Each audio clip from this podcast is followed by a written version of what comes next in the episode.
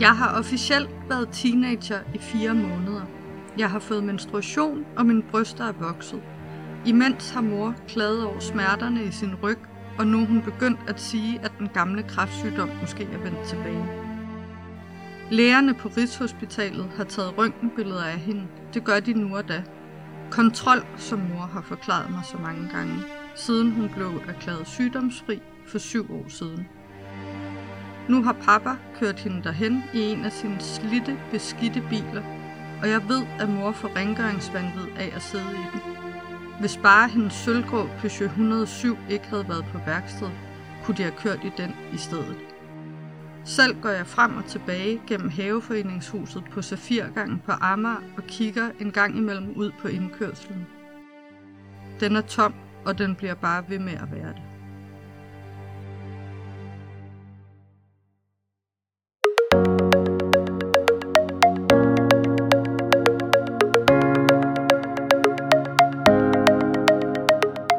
Velkommen til Æseløer, Ringsted Biblioteks podcast om bøger.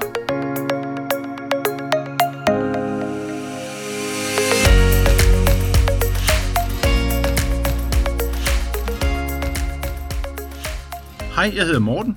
I dag har jeg besøg i studiet af mine kolleger Sanne og Camilla. Velkommen til jer. Tak. Tak. I dag skal det handle om danske debutanter. Men før vi går i gang, så skal jeg lige sige til lytteren, at du kan finde titler og forfattere og andre noter fra podcasten på vores hjemmeside ringstedbib.dk under inspiration. At debutere som forfatter betyder, at man udgiver sin første bog. Man offentliggør sit værk for første gang. Nu er det ikke længere en tekst på computeren eller i skrivebordsskuffen. Nu er teksten blevet sluppet løs. Den er blevet læst og redigeret. En grafiker har lavet en forside og et omslag. Teksten er blevet til en bog, et fysisk objekt med et oplag på mange hundrede eksemplarer. Bogen kan nu købes hos boghandleren, lånes på biblioteket, den vil blive anmeldt og omtalt og rost og kritiseret. For forfatteren så er det en stor begivenhed, men for os læsere er der måske ikke noget særligt ved at læse en debutant. Eller er der? Det kan være, at vi får et svar på det efterhånden, som samtalen udvikler sig. Men først skal vi have den første bog, og det er den, du har med, Camilla. Det er jo den, du læste højt fra her i starten. Den hedder Tænk ikke på mig, og den er skrevet af Vilma Sandnes Johansson. Og hvad er det for en bog? Nu kan vi jo ikke sige, hvad har hun ellers skrevet, for det er jo den Nej. første. Ja. Det er jo hendes de- debut. Ja, jamen, øh, det er jo en, øh, en øh, autofiktiv roman, for den handler om Vilma og fem år af hendes liv, fra hun bliver teenager, kan man sige, til hun bliver måske ikke voksen, men på vej ind i voksenlivet, mens hendes mor er uhelbredelig syg af kræft. Og det, det du læste op, var jo øh, også et eksempel på, synes jeg, at øh, det er jo tungt stof, vi har med at gøre her. Og det øh, er der jo sikkert også noget, når man skriver sådan en bog, så er der jo nok også noget af hende selv i den, som bliver bearbejdet ved at skrive den her bog.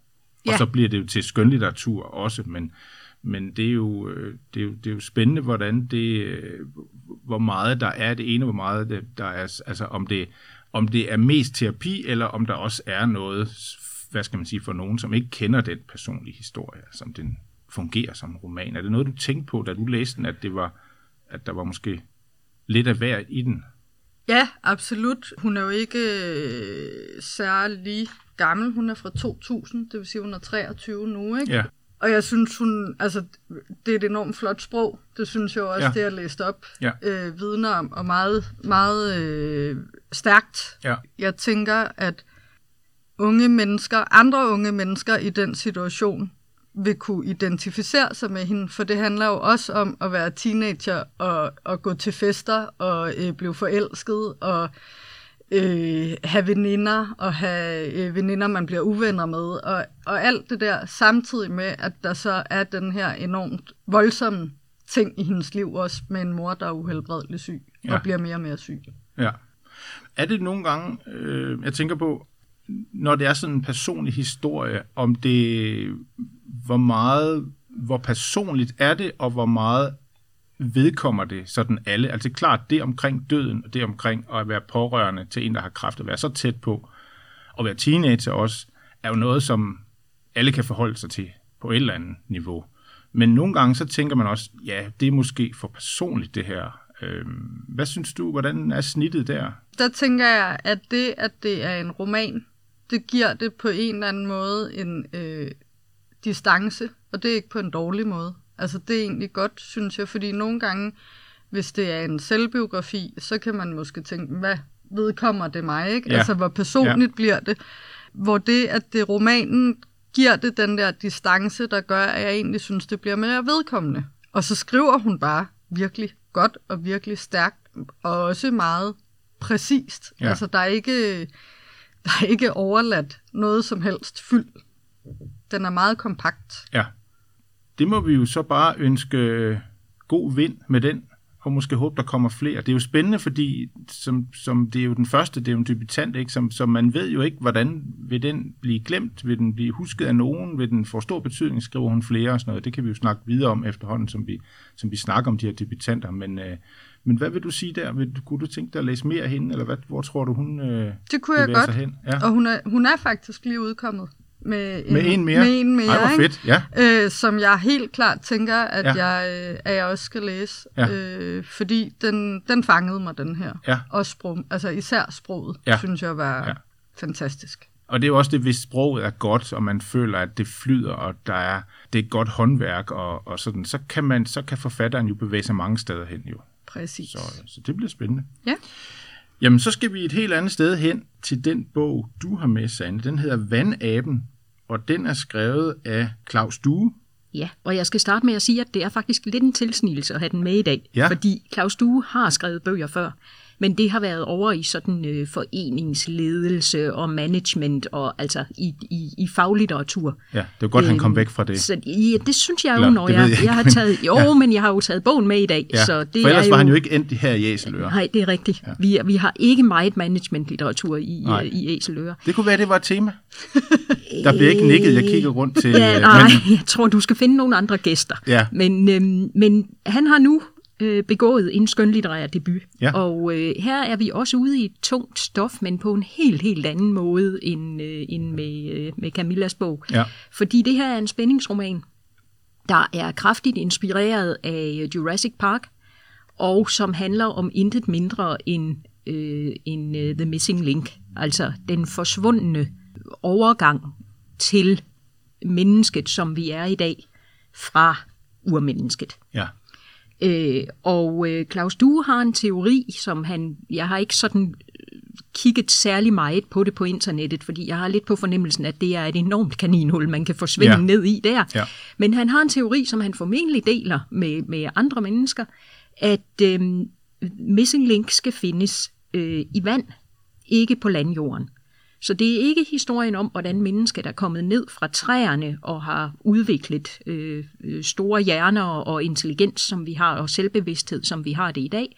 Det er historien om, hvordan mennesket på et tidspunkt på grund af en naturkatastrofe har skulle klare sig i, i eller i tæt forbindelse med vand. Og det er, og det er derfor, vi, vi har udviklet sig til det, vi er i dag. Og der er nogle forskellige teorier med, at det er blandt andet noget med at kunne styre sin vejrtrækning, som vi jo kan, når vi, vi dykker i vand, men som pattedyr generelt ikke kan. Ja. Og noget med, at øh, når vi har svært ved at huske og drikke, så er det fordi vores urforfædre faktisk levede i vand. Ja. Når vi sveder salt, så er det fordi, det så er vigtigt, når man lever i vand og drikker havvand, så er det vigtigt at komme af med saltet. Så der er sådan en masse teorier, som jeg simpelthen ikke har forstand på, om er realistiske eller ej, men det får han spundet en rigtig god ende over. Ja. Og det, der er spændingselementet i bogen, er så, at øh, vores hovedperson, som er delfinforsker, Simpelthen delfin for. delfinforsker, Ja. og der er en helt særlig øh, forbindelse mellem urmennesket og delfinerne, som jeg ikke vil komme nærmere ind på. her. Nej, for vi spoiler ikke. Nej, men, men der er en grund til, at han er delfinforsker. Det er Ja. ikke bare sådan en tilfældig øh, ting i bogen. Det hænger sammen med, med hele plottet. Ja. Han bliver involveret i en øh, noget lyssky operation, hvor en øh, paleontolog har lavet et hemmeligt laboratorie i den nordafrikanske øh, udørk, Ja. hvor han øh, graver knogler op. Og så ved vi jo godt, når jeg også har sagt inspiration fra Jurassic Park, Ja. at de nøjes nok ikke med at grave knogler op. De øh, får nok også øh, konstrueret noget ud fra knoglerne. Ja. Og så gungrer vi ellers afsted derfra. Altså jeg må sige, bare titlen synes jeg lyder super fed. Altså, Ja. Vandaben. Det er en Ja. god titel. Ja. Der, der, den fortæller noget om temaet, og den er kort, og den er øh, lidt speciel også. Ja, Og så det, du fortæller om, om, øh, om de her gamle, altså missing link, og de mm. der gamle spændende teorier, det ja. lyder super fedt. Men jeg er også nødt til at spørge, og det er ikke fordi, jeg egentlig sådan vil disse den på den måde, men hvis man nu godt, og det kan jeg faktisk godt lide lidt selv at læse om konspirationsteorier, hvordan er det sådan en bog, hvor man tænker, ja, den er, der er også noget konspirationsteori her? Eller er det en, en, en, en videnskabskrimi? Altså, hvor, er, hvor Det er vil du nok- sige, den ligger? det er nok mere videnskabskrimi, end det er konspirationsteori. Ja, Øh, Ja. der, der er selvfølgelig noget konspiration i og med, at, at, øh, at, at den her store operation i, i, øh, i ørkenen, den skal jo ikke afsløres. Nej. Øh, fordi det er jo meningen, at, at man skal kunne patentere Ja. de her urmennesker, så de kan bruges til alle mulige lyssky formål i, i fremtiden. Ja. Så på den måde er der jo noget konspiration i den, ja. men det er ikke sådan... Øh, det er ikke en konspirationsspændingsroman. Det er en gadagung gadagung Ja. spændingsroman Ja. med videnskabselementer på samme måde som Jurassic Park Ja. i virkeligheden. Ja. Øh, jeg synes, den er, den er rigtig, rigtig underholdende. Ja. Altså, og den er velskrevet på den der måde, som en spændingsroman godt må være, hvor man bare ligesom bliver revet med. Og man behøver ikke tænke vældig meget over tingene, det kommer ligesom bare til en, og så glider man med, med strømmen i bogen, og er rigtig, rigtig godt underholdt. øh, Ligesom en delfin, ikke? Ligesom det er Ja. faktisk fuldstændig ja. ligesom en delfin. Ja. Perfekt. Ja. Den lyder rigtig Der er spændende. en, en ting mere, jeg lige ja. skal sige om den, fordi den er, den er annonceret til at være første del af en trilogi. Ja, det var det, jeg... Ja, Øh, og den kan sagtens stå alene. Ja. Man kan sagtens læse den, og så egentlig synes, at den slutter lidt åbent, men Ja. et meget fint sted. Men man kan også lige vente og se til del 2 og del 3 kommer, og så tage dem i, øh, i en Ja. stor mundfuld. efter det, jeg skulle spørge om, jeg så nemlig, at, øh, at der, vil, der var flere i serien, eller jeg tror, det var tre, han havde Han har planlagt tre. planlagt. Ja. Er det med den samme delfinforsker? Ja, eller, så vidt jeg har som, forstået, ja, så, er det, så er det hans, altså han bliver den gennemgående hovedperson, der, ja. der øh, er oppe imod Ja. de her lyssky foretagender. Fantastisk. og noget med delfiner, der måske... Altså, de er jo intelligente delfiner. Det, det tror jeg nok er sådan alment anerkendt, anerkendt, at det er et af de mest intelligente dyr. Ja. Og, og i den her, der er de så også ved at være på vej hen imod at få selvbevidsthed, som jo ellers er noget af det, der adskiller mennesker Ja. ja. fra dyrene. Så jeg forestiller mig, at i toeren og treeren, der kommer der måske også noget fokus på øh, delfinsporet, ja, hvis jeg må kalde det det. og om de overtager verden. Delfinerne overtager verden. Men det vil jeg egentlig være meget tryg ved. For jeg synes, det er et meget sympatisk væsen. en Altså nu, nu er Æsler jo ikke en politisk podcast, Nej. men man kunne godt forestille sig, at de ville kunne gøre det bedre, end, Ja, delfinpartiet. ja. i hvert fald anderledes. ja. Og det er ikke altid dårligt. Nej. Vi tror, at øhm, Claus Due har fat i noget med den her. Det er i hvert fald rigtig, rigtig god underholdning. Ja. Og det er, jeg, det, jeg synes, en, en gang, når jeg har brug for et kaninhul på internettet, så har jeg tænkt mig at prøve at google det her med, med vandaberne. Ja, spændende. Jamen, øhm, så går vi videre til den næste bog, og det er øh, en bog, du har taget med, Camilla. Det er øh, Annas sang af Benjamin Koppel. Og den har jeg faktisk hørt om. Det er jo ellers ikke altid, man hører om de her debutanter. Nogle gange så går de altså bare under radaren. Og det er jo synd.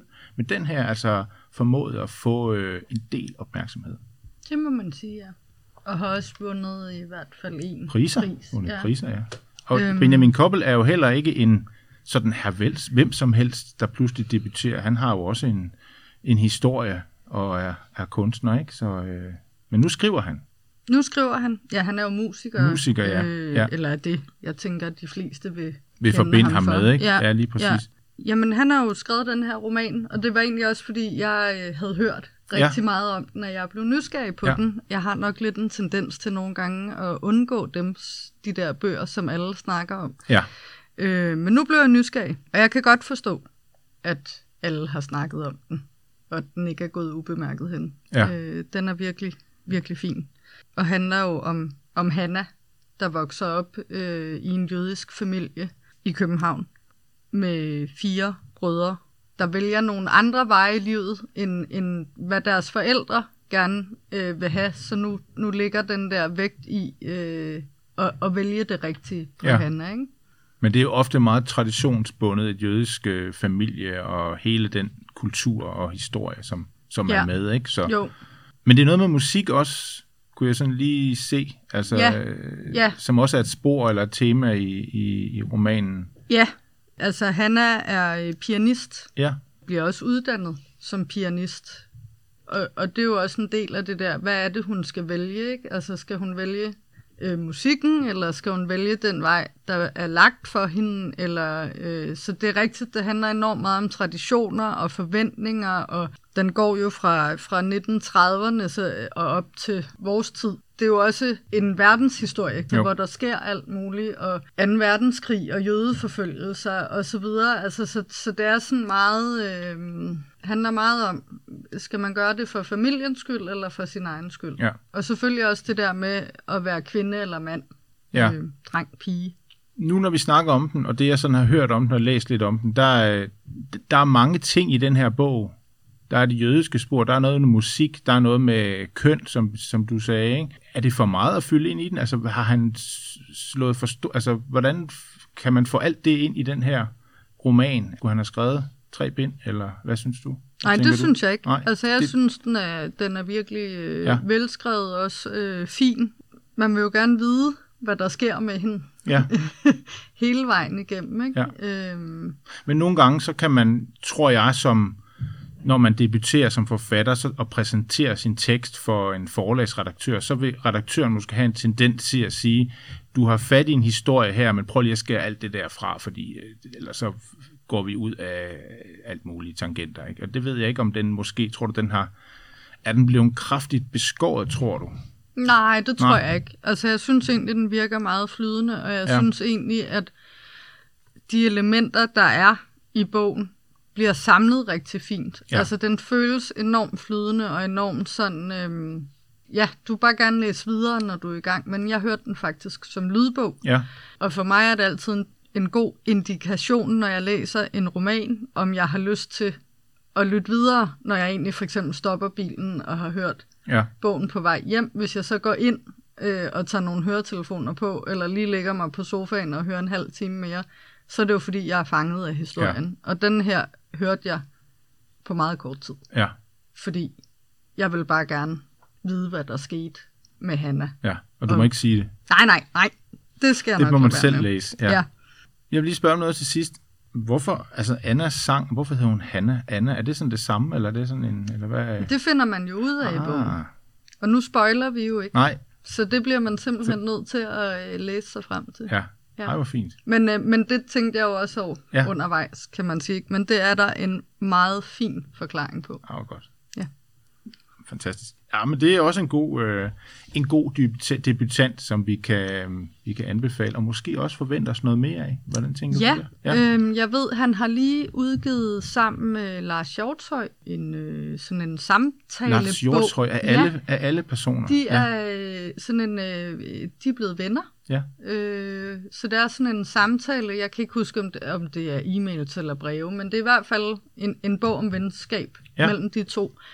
Og så øh, har han vist også lige skrevet kontrakt på tre bøger mere øh, med et forlag, Ja. ja. så jeg. Så, øh, så det, øh, men jeg tænker også, han har, altså, den har jo fået en enorm god modtagelse. Ja, Og hvis han gerne vil det, så er det jo oplagt Ja. at blive Ja. ved. det er jo det.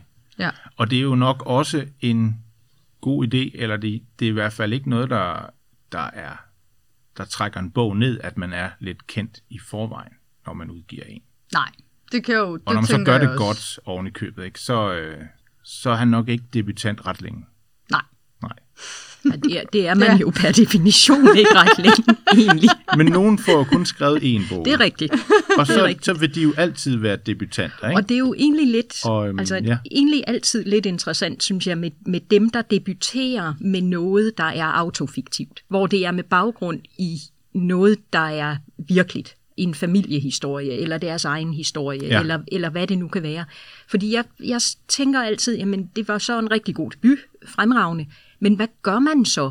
går, går man, bliver man ved med at øse af det personlige stof, eller, eller kommer der nogle andre historier også, der ja. er helt frit opfundne? Fordi det er jo en eller anden, et eller andet sted to meget forskellige måder at skrive på, tænker jeg. At man har et skelet til en historie, som er virkelig, Ja. og som Ja. man så fylder ud, så det bliver til en roman. Eller om man har noget, der er frit opfundet op i hovedet, Ja. og som man selv, hvor man selv ligesom skal sætte skelettet sammen. Ja. Det er det der med den svære toer, ikke? Jo, det kan det lige- være for nogen, ikke? Hvor, Ja. hvor går jeg hen, når jeg har ligesom skrevet den bog, jeg vidste, jeg havde mm. i mig. Ja.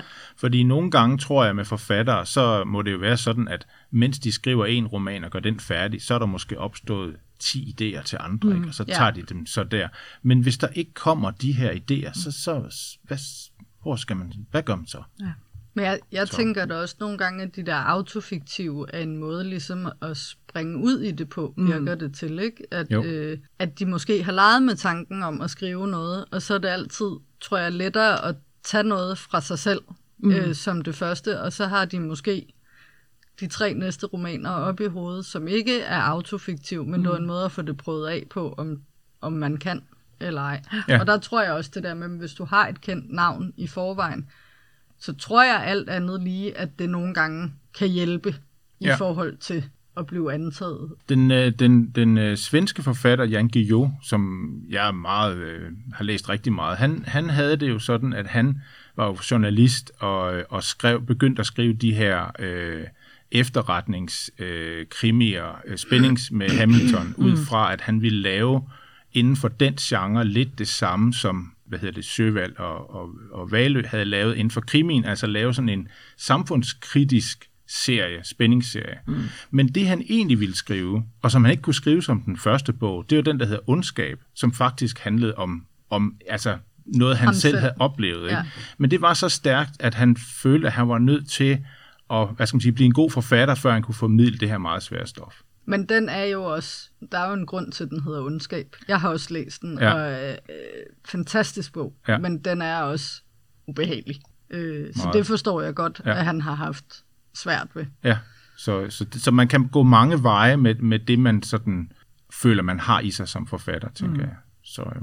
Ja. Nå, nu kom vi lidt væk fra den her øh, Annas sang, og, og egentlig skal vi jo væk fra den, for vi skal jo over til den næste bog, som, som du, har, øh, du har med, Sanne, og den hedder Landet på livet.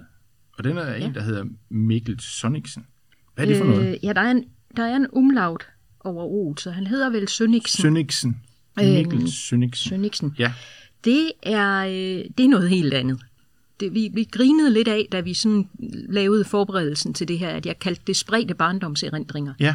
Det er ikke, jeg tror Det ikke, det er en genre, der ellers sådan rigtig eksisterer, men det gør den nu. Den er simpelthen, han er simpelthen også debu- Det debuteret er- som genremager. Ja, det, det, det i hvert fald, hvad jeg er I faldet hvert fald over. her i vores... Det er en, øh. Ja. en meget lille bog. Den er kun på øh, lige over 100 sider. Ja. Og det er virkelig spredte barndomserindringer. Jeg tror ikke nødvendigvis, det er hans egne barndomserindringer. Jeg har lidt på fornemmelsen, at han sådan har plukket af røverhistorier i den sønderjyske tradition, og ting, han har hørt, øh, og, og venners historie, og Ja. familiers historie, og ting, han har læst. Og, altså, jeg ved det ikke, men det, det har jeg lidt på fornemmelsen.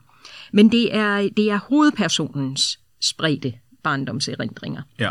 Og det hopper fra øh, historien om 16 øh, valer, der strænder på Rømø, til øh, en oldefar, der øh, stak af fra sin pølsemager virksomhed og slog sig ned i Kanada, øh, og aldrig fik hentet familien til Kanada, til øh, historien om, hvordan hovedpersonens forældre lærer hinanden at kende, til historien om, hvordan hans far var ved at blive knaldet for bankrøveri. Og, og det var ikke, fordi han var bankrøver, skal jeg lige understrege. Nej. Til historien om, hvordan naboens øh, ålefarm blev udsat for et øh, udbrudsforsøg. altså ålene prøvede at stikke af, Ja. øh, så hovedpersonens far måtte løbe ud midt om natten og prøve at, at fange ål. Øh, jeg har aldrig prøvet at fange en ål på landjorden, men jeg tænker ikke, den er nem at få fat i. Nej, Nej. Og det lyder det heller ikke i historien, som Nej. om den er. Ja, spredte barndomserindringer og røverhistorier og udpluk og men det er ikke noveller. Det, altså, det, det, kan, det kan læses som noveller, Ja, fordi det er, det, det er ikke sådan, at, at han rigtig vender tilbage til noget, som har været tidligere i bogen. Det er, det er små afsluttede nedslag, hvordan han var fuld første gang. Små afsluttede nedslag. Ja. Så, så man kan nok godt læse det som noveller, ja, øh, men, men den, er ikke, den er ikke beregnet på at, at blive læst som noveller. nej, Jeg havde det lidt sådan, da jeg havde læst den, at, at det, det føltes lidt som at have mødt nogen på et værtshus, og så over øl nummer tre sige, og hvor kommer du så fra? Ja. Ja. Og så ellers sidde der i to timer og bare lytte til den ene historie og den anden historie og den tredje historie, Ja. ja. frit associeret til hinanden, uden Ja. ja. at man som tilhører nødvendigvis ved, hvorfor man hopper fra det ene Ja. ja. til det andet. Øh, Men jeg man- synes, man- den er rigtig, rigtig man charmerende. siger jo, at det er jo nogle af de bedste historier, det er dem, man hører på værtshuset. Dem, der koster tre drinks, ikke? Det og som de- man aldrig kan huske bagefter. Ja, nemlig, og, og hvem der fortalte dem. Og, Ja. Men, øh, men, men det, er da en, det er da meget godt fanget, hvis man, altså den stemning, fordi det er da, altså de historier, jeg har hørt på værtshus, det har da været en speciel stemning, hvor man sådan, hold da op. Det, og, øh, og det, er, det gør sig ikke ud for at være mere end det er. Det er Ja. ikke, altså, det, det er ikke sådan kæmpe højlitterært eller noget som helst. Det er, det er fortalt sådan meget lige til og, og, Ja. ja. og lige ud af landevejen. Jeg vil godt lige læse lidt op fra Ja. ja. den faktisk. Og det er, øh, det er fra historien om, hvordan hovedpersonens forældre øh, lærte hinanden at kende. Og øh, det gjorde de på et tidspunkt, hvor hovedpersonens mor faktisk var kærester med og senere blev forlovet med en anden mand. Så det var jo lidt uheldigt, det her med, at, øh, at de forelskede sig i hinanden. Og øh, hun beslutter sig så for at øh, gå med ham, hun er forlovet med. Og det slår så hovedpersonens far lidt ud. Og så øh, går han ned i fyrrummet, hvor han altid synes, at de gode tanker kommer til ham, når han står og sådan øh, lige lægger hånden på fyret og mærker varmen og sådan kan meditere lidt over, over tilværelsen. Fyret stiller ikke nogen krav. Det står der bare og varmer, mens han snakker med det, og det er jo dejligt. ja, Fyret har altid plads til, at han stiller sig ved siden af det, mens han lægger hånden på dens varme metal og grænsker sine muligheder. Da min far havde stået og varmet sin hånd i et godt stykke tid den dag, fik han en idé og gik ud til min mor. Han sagde til hende, at han syntes, hun skulle stoppe med at være forlovet med Per og blive forlovet med ham i stedet. Planen var enkel, og min mor indså, at det var løsningen på alle hendes problemer. Ikke lang tid efter flyttede hun ind, og de blev gift med hinanden, inden året var omme. det kan jeg godt lide. Det er rigtig jysk. det, er rigtig jysk, det, er det der. så dejligt Ja. en fortællestemme. Ja. Altså, det er så Ja. ja. underspillet, og det er helt tørt konstaterende. Er Der, er, han, der er en enkel løsning på det her problem. Ja, Du skal stoppe med at være forlovet med ham, du er forlovet med, og være forlovet med mig i stedet for. ja, Det er fantastisk. Hvorfor har vi ikke tænkt på det lidt før? kan jeg godt lide. Ja. Det er, øh, men han var også, er han sønderjyde? Han er sønderjyde, Ja, ja, ja, ja. og den, øh, den foregår øh, i, i Sønderjylland. Og en af de historier fra den, der sådan står ret stærkt i min erindring, det er historien om, hvordan han og et par venner cykler ned til det forjættede land på den anden side af grænsen, hvor man kan købe billigt slik. ja. Fedt. Det, det er sådan, den er hele vejen igennem. Det er en, det er en rigtig, ja, det er rigtig charmerende lille bog. Jeg har skrevet her i, i min note, der har skrevet, at, at forfatteren der er teknokongen fra det københavnske klub- og rave-miljø. Det vil jeg sige, det slår ikke særlig meget igennem i bogen, Nej, men øhm, godt for ham. ja, men øh, igen, ikke, altså en sønderjyde, Ja. så kan det ikke gå helt galt. Det, jeg synes i hvert fald, at han er kommet rigtig Ja. godt afsted med, med den her bog. Og det er en af dem, hvor jeg synes, det sådan bliver lidt interessant at se, om han udgiver mere, Ja. eller om det her, det var... Var det? Det, var var det, det. ja. Altså, det og vil nu kan, håbe, han, der kommer nu kan mere. han gå, ja. gå tilbage til at være teknokongen. Ja, fordi jeg, jeg, altså nu, hvis for eksempel også han, han ligesom har slået den her genre sammen, spredt barndomserindring, ikke? Så, så er det jo det, jeg tænker, at på et tidspunkt kommer der jo den, det værk, der hedder samlede barndomserindring. ikke? Spredte måske Spredte fiktiv. samlede fiktive barndomserindring. Ja, ja.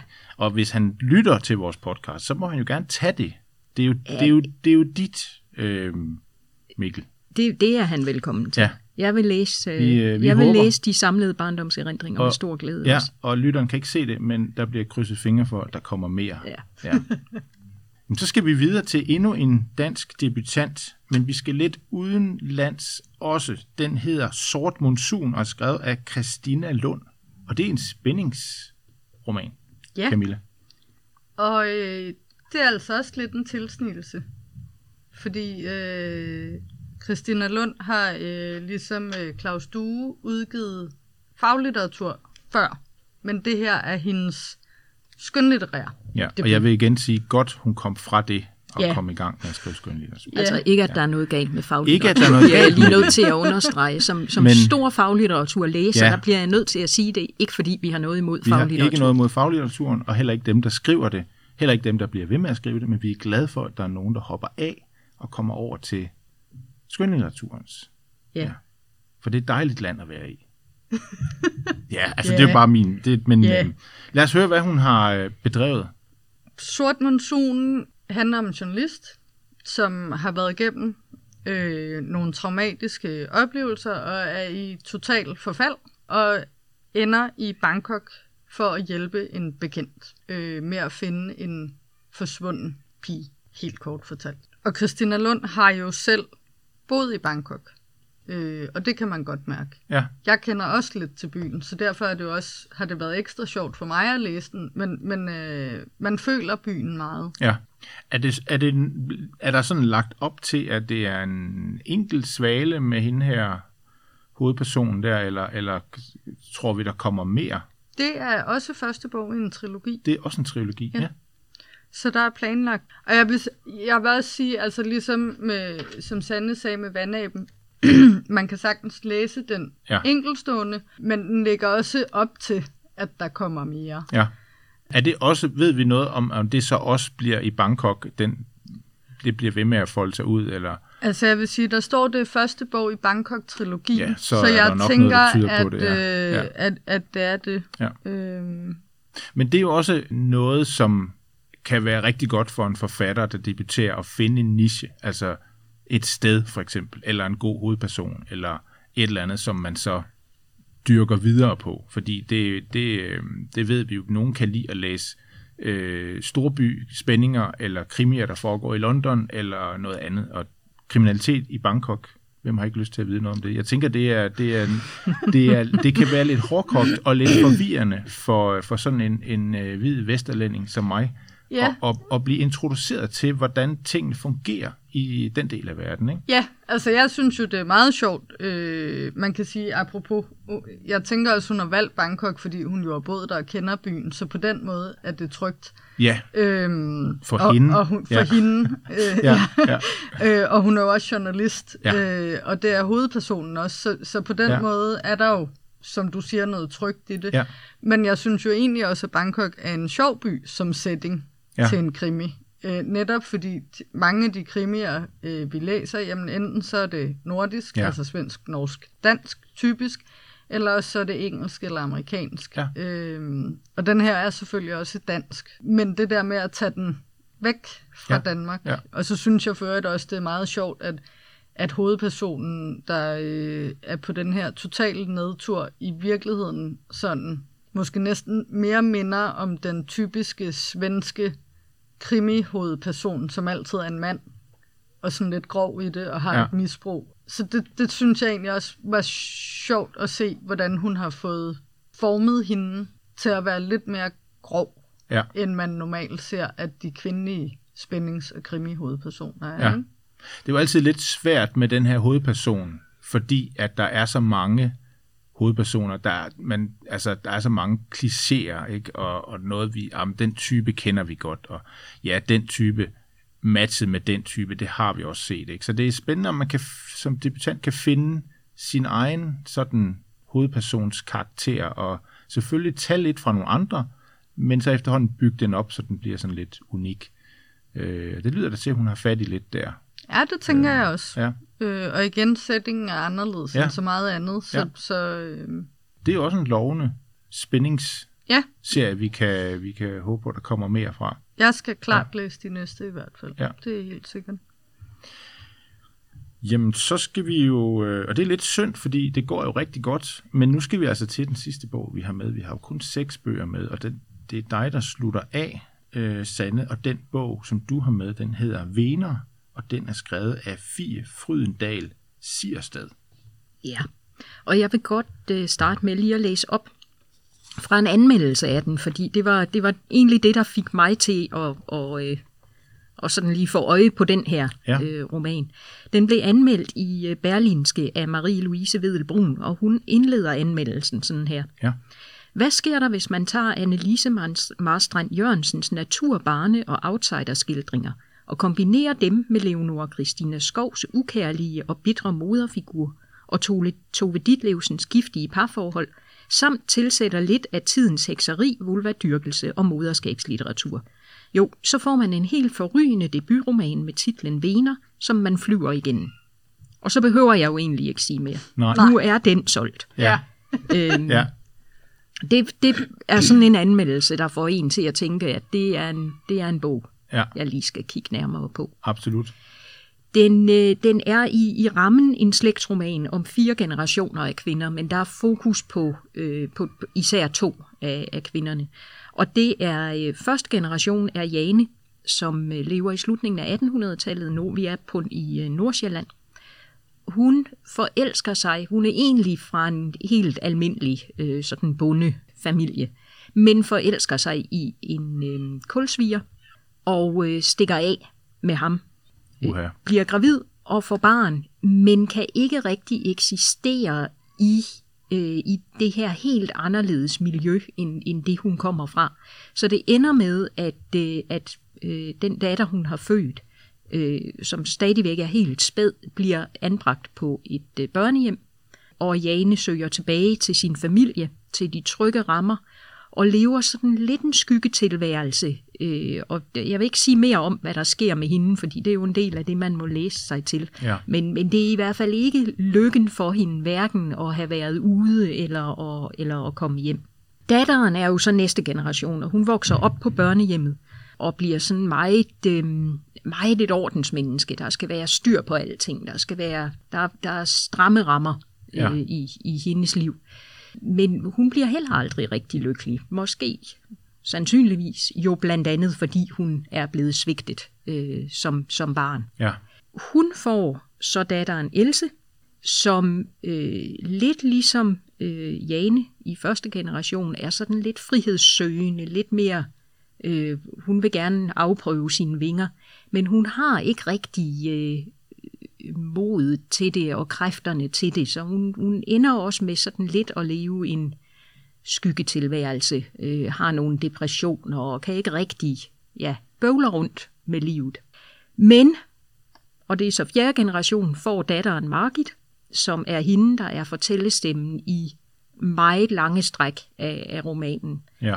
Og Margit vokser jo så op med, med den her mor, der bøvler med livet, og med en far, der er et ordensmenneske, og, og kan heller ikke rigtig få hold på, på tilværelsen. Jeg har en af de beskrivelser, der er øh, i bogen af, af hende, det er, hvor hun drikker af en, øh, en, en kilde, hvor der er et savn om, at hvis man drikker af den, så kan man ønske sig. Og hun, det eneste, hun ønsker sig, det er, at hun kan trække vejret helt ned i maven. Okay. Så ja. ja. hun er sådan knudet Ja. af måske alle de generationer, der ligger før hende, ja. af kvinder, der ikke rigtig formår at få foldet vingerne ud og få taget Ja. skridtet til at være sig selv og være, og være fri. I baggrunden af det, der ligger der så sådan en lille smule magisk realisme. Der er nogle, nogle karakterer, der går igen, blandt andet en vågemand, der, der, der kan stå og våge over en om natten. Der er også en klog kone ude i skoven, som spiller en rolle både i første generation og i, og i fjerde generation.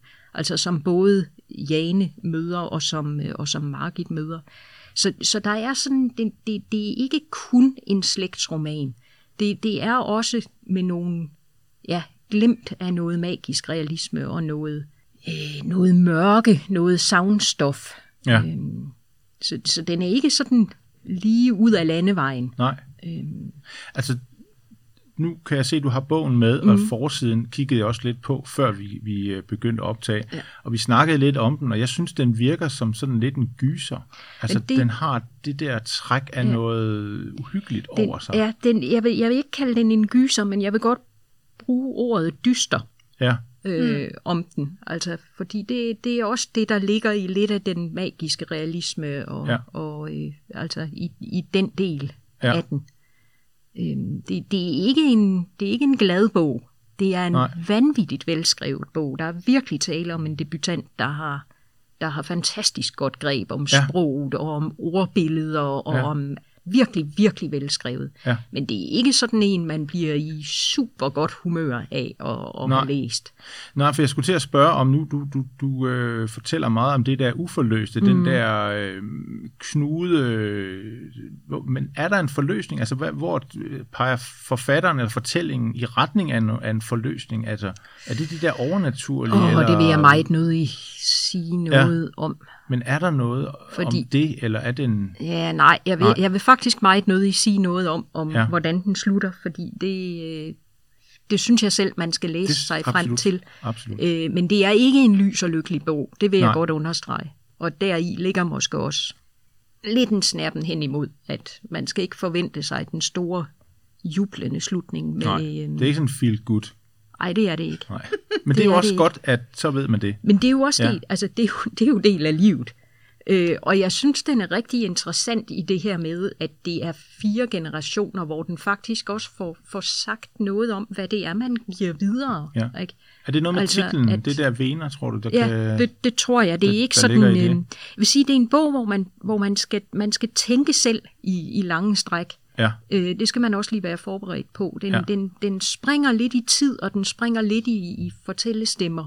Ja. Øh, så man skal lidt selv tænke sig frem til også en gang imellem, hvad det egentlig er, der foregår, og hvad hænger sammen med hvad. ja. Men, men jeg tror, at titlen er, altså, at, at venerne er jo dem, der, der transporterer blodet rundt i kroppen. At det sådan i, i overført be- betydning ja. bliver transporten af erindringer, af arven, af mellem generationerne. Jeg synes, det lyder som en meget spændende bog, og meget, altså temaet der, og slægtsromanen, men også det der overnaturlige, magiske realisme, der kommer ind. Det kan, ja. det kan tit for mig være sådan lidt en forløsning. Det er ikke noget, der dominerer, Nej, men det er det, der. Det skal helst øh. også være som i, i periferien, ikke? Ja, ja. Og så vil jeg også sige, jeg, jeg ved ikke, jeg har ikke set eller læst, om der er planlagt en fortsættelse, og det, det tror jeg, altså så den nok ikke planlagt, når Nej. Ikke det er meldt ud fra begyndelsen. Men jeg kunne faktisk godt tænke mig, at der kom en fortsættelse. Fordi det, det er ikke nogen sådan vanvittigt lang bog. Den er på, jeg bladrer lige, Ja. ja. den er på 300 og et par og 30 sider. Og, og det er, som jeg sagde, primært første og fjerde generation, der er fortællestemmerne i den her. Man besøger kun de, de to andre øh, øh, kvinder i, i sådan via, øh, Ja. det, via fortællestemmerne. Øh, jeg kunne rigtig godt tænke mig at læse videre med de andre kvinders øh, synsvinkler. Ja, og det er jo igen det, hvis Fie, hvis du sidder og lytter her, så, Ja, øh, ja. Så er vi jo nogen, der synes, du Vi skulle vil gerne høre. Tyras historie, og vi vil gerne høre Elses historie. Ja. Ja. Ja, det var jo Æseløres 413. Vi har et ønske til forfatterne.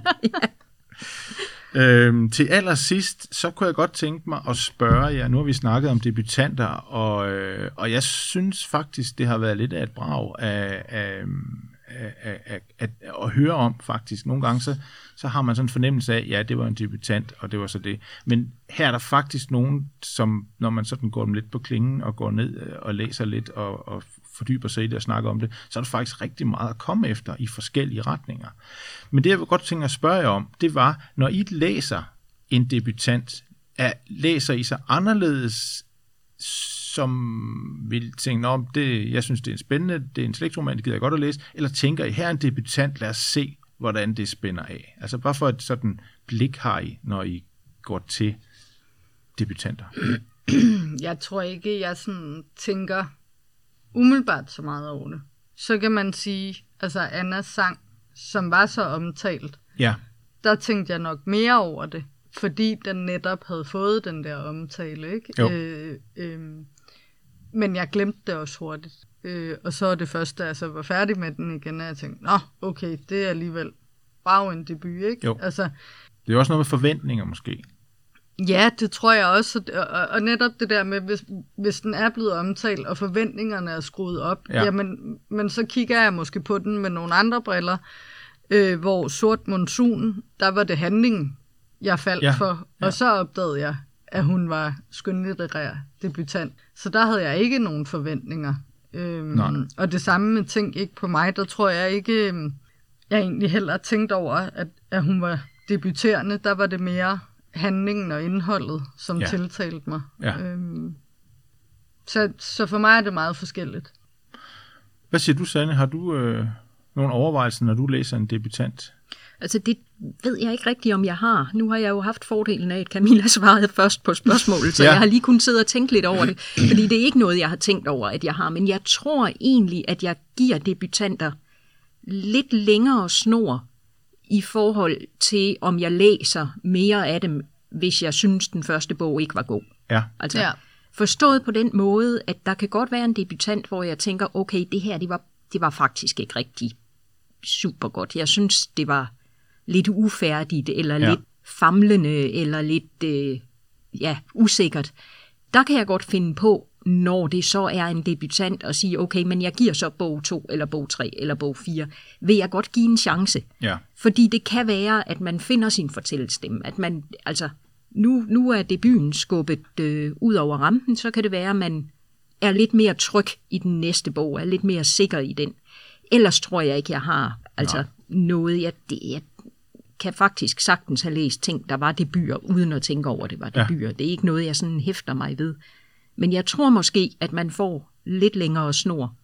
Men jeg tænker også, at så skal der jo vel også være et eller andet i den første bog, der Ja, måske ja. ikke var så god, som Ja. alligevel gør, at du tænker, men okay, hvis, Ja, vi hvis giver det en personen her mere. finder Ja, ja. ja. øh, fodfæste, Ja. så kan det faktisk blive Det er rigtig klart, godt. der er jo ting, man læser, og det kan være Ja. ja. ligegyldigt, om det er debutanter eller, Eller- eller, ikke ja, ja. debutanter, hvor man bare tænker, okay, det her, det var ikke mig, Ja. ja, og så får det ikke en chance mere. Nej. ja. Men, men, men hvis der er et, en, en, hvis der er et glimt af noget, En grundsubstans. Ja. Ja, som, så, så tænker jeg, at jeg giver debutanter lidt længere line, end, øh, Ja. ja. end, end jeg giver andre. ja. ja, det gør jeg nok også. Altså, uden at have tænkt over det Ja, før nu. ja. Men ja, det tror jeg også. Ja. Lidt mere tilgivende. Altså, jeg er jo ikke, øh, må jeg jo tilstå, jeg er jo ikke, jeg læser jo meget få debutanter, må jeg jo med skam sige, øh, men når jeg gør det, så tænker jeg faktisk på, at det her er helt nyt. Jeg er en af de få, der læser den her først. Der er slet ikke noget, der er måske en anmeldelse sådan lidt, ikke? men, men det, det kan altså, det her kan være en fantastisk start på forfatterskab, på en oplevelse, som kan være læseoplevelser, som jeg kan trække på. Ikke? Og det, det synes jeg er ret fedt, at, at man kan være med helt frisk og, og læse øh, noget, som, som har en, en, kan have et potentiale og en fremtid. Ikke? Mm. Så det er spændende at læse debutanter, og det kan vi da kun opfordre med til, og det gør vi jo også med den her udsendelse. Og vi kan også godt afsløre, at der er jo mange, mange flere debutanter derude end de her seks, vi har snakket om. Ja, ja. Så det, er jo- det er jo bare med at grave dem frem, de er derude. Ja. Ja. Og jeg kan så måske lige sige, at det jeg gjorde, da jeg skulle finde mine bøger, det var, at, fordi det er jo ikke normalt at for mig, at jeg leder efter debutanter. Altså det kan være, at jeg falder over Ja. noget, hvor jeg tænker, når det er en debutant, okay, så læser jeg det. Men, men det er jo ikke normalt, at jeg starter med at sige, okay, jeg vil læse debutanter. Nej. Det, det plejer ikke at være et kriterie. Men øh, litteratursiden vedligeholder øh, en, en liste med, med årets debutanter. Og på Vejle Biblioteks hjemmeside, der ligger der også en liste over de debutanter, der er indstillet til øh, Edvard Munchs øh, debutantpris. Ja. Så det er i hvert fald to steder, hvor hvis man gerne sådan vil følge lidt med i, hvad der er kommet, der sådan er helt Ja. øh, friskt og, og nyt og ubeskrevne blade. Ikke den heldigste metafor, når vi snakker om bøger, men I forstår, hvad jeg mener. Ja. Øh, så er det i hvert fald to steder, hvor man, øh, hvor man kan holde øje. Ja.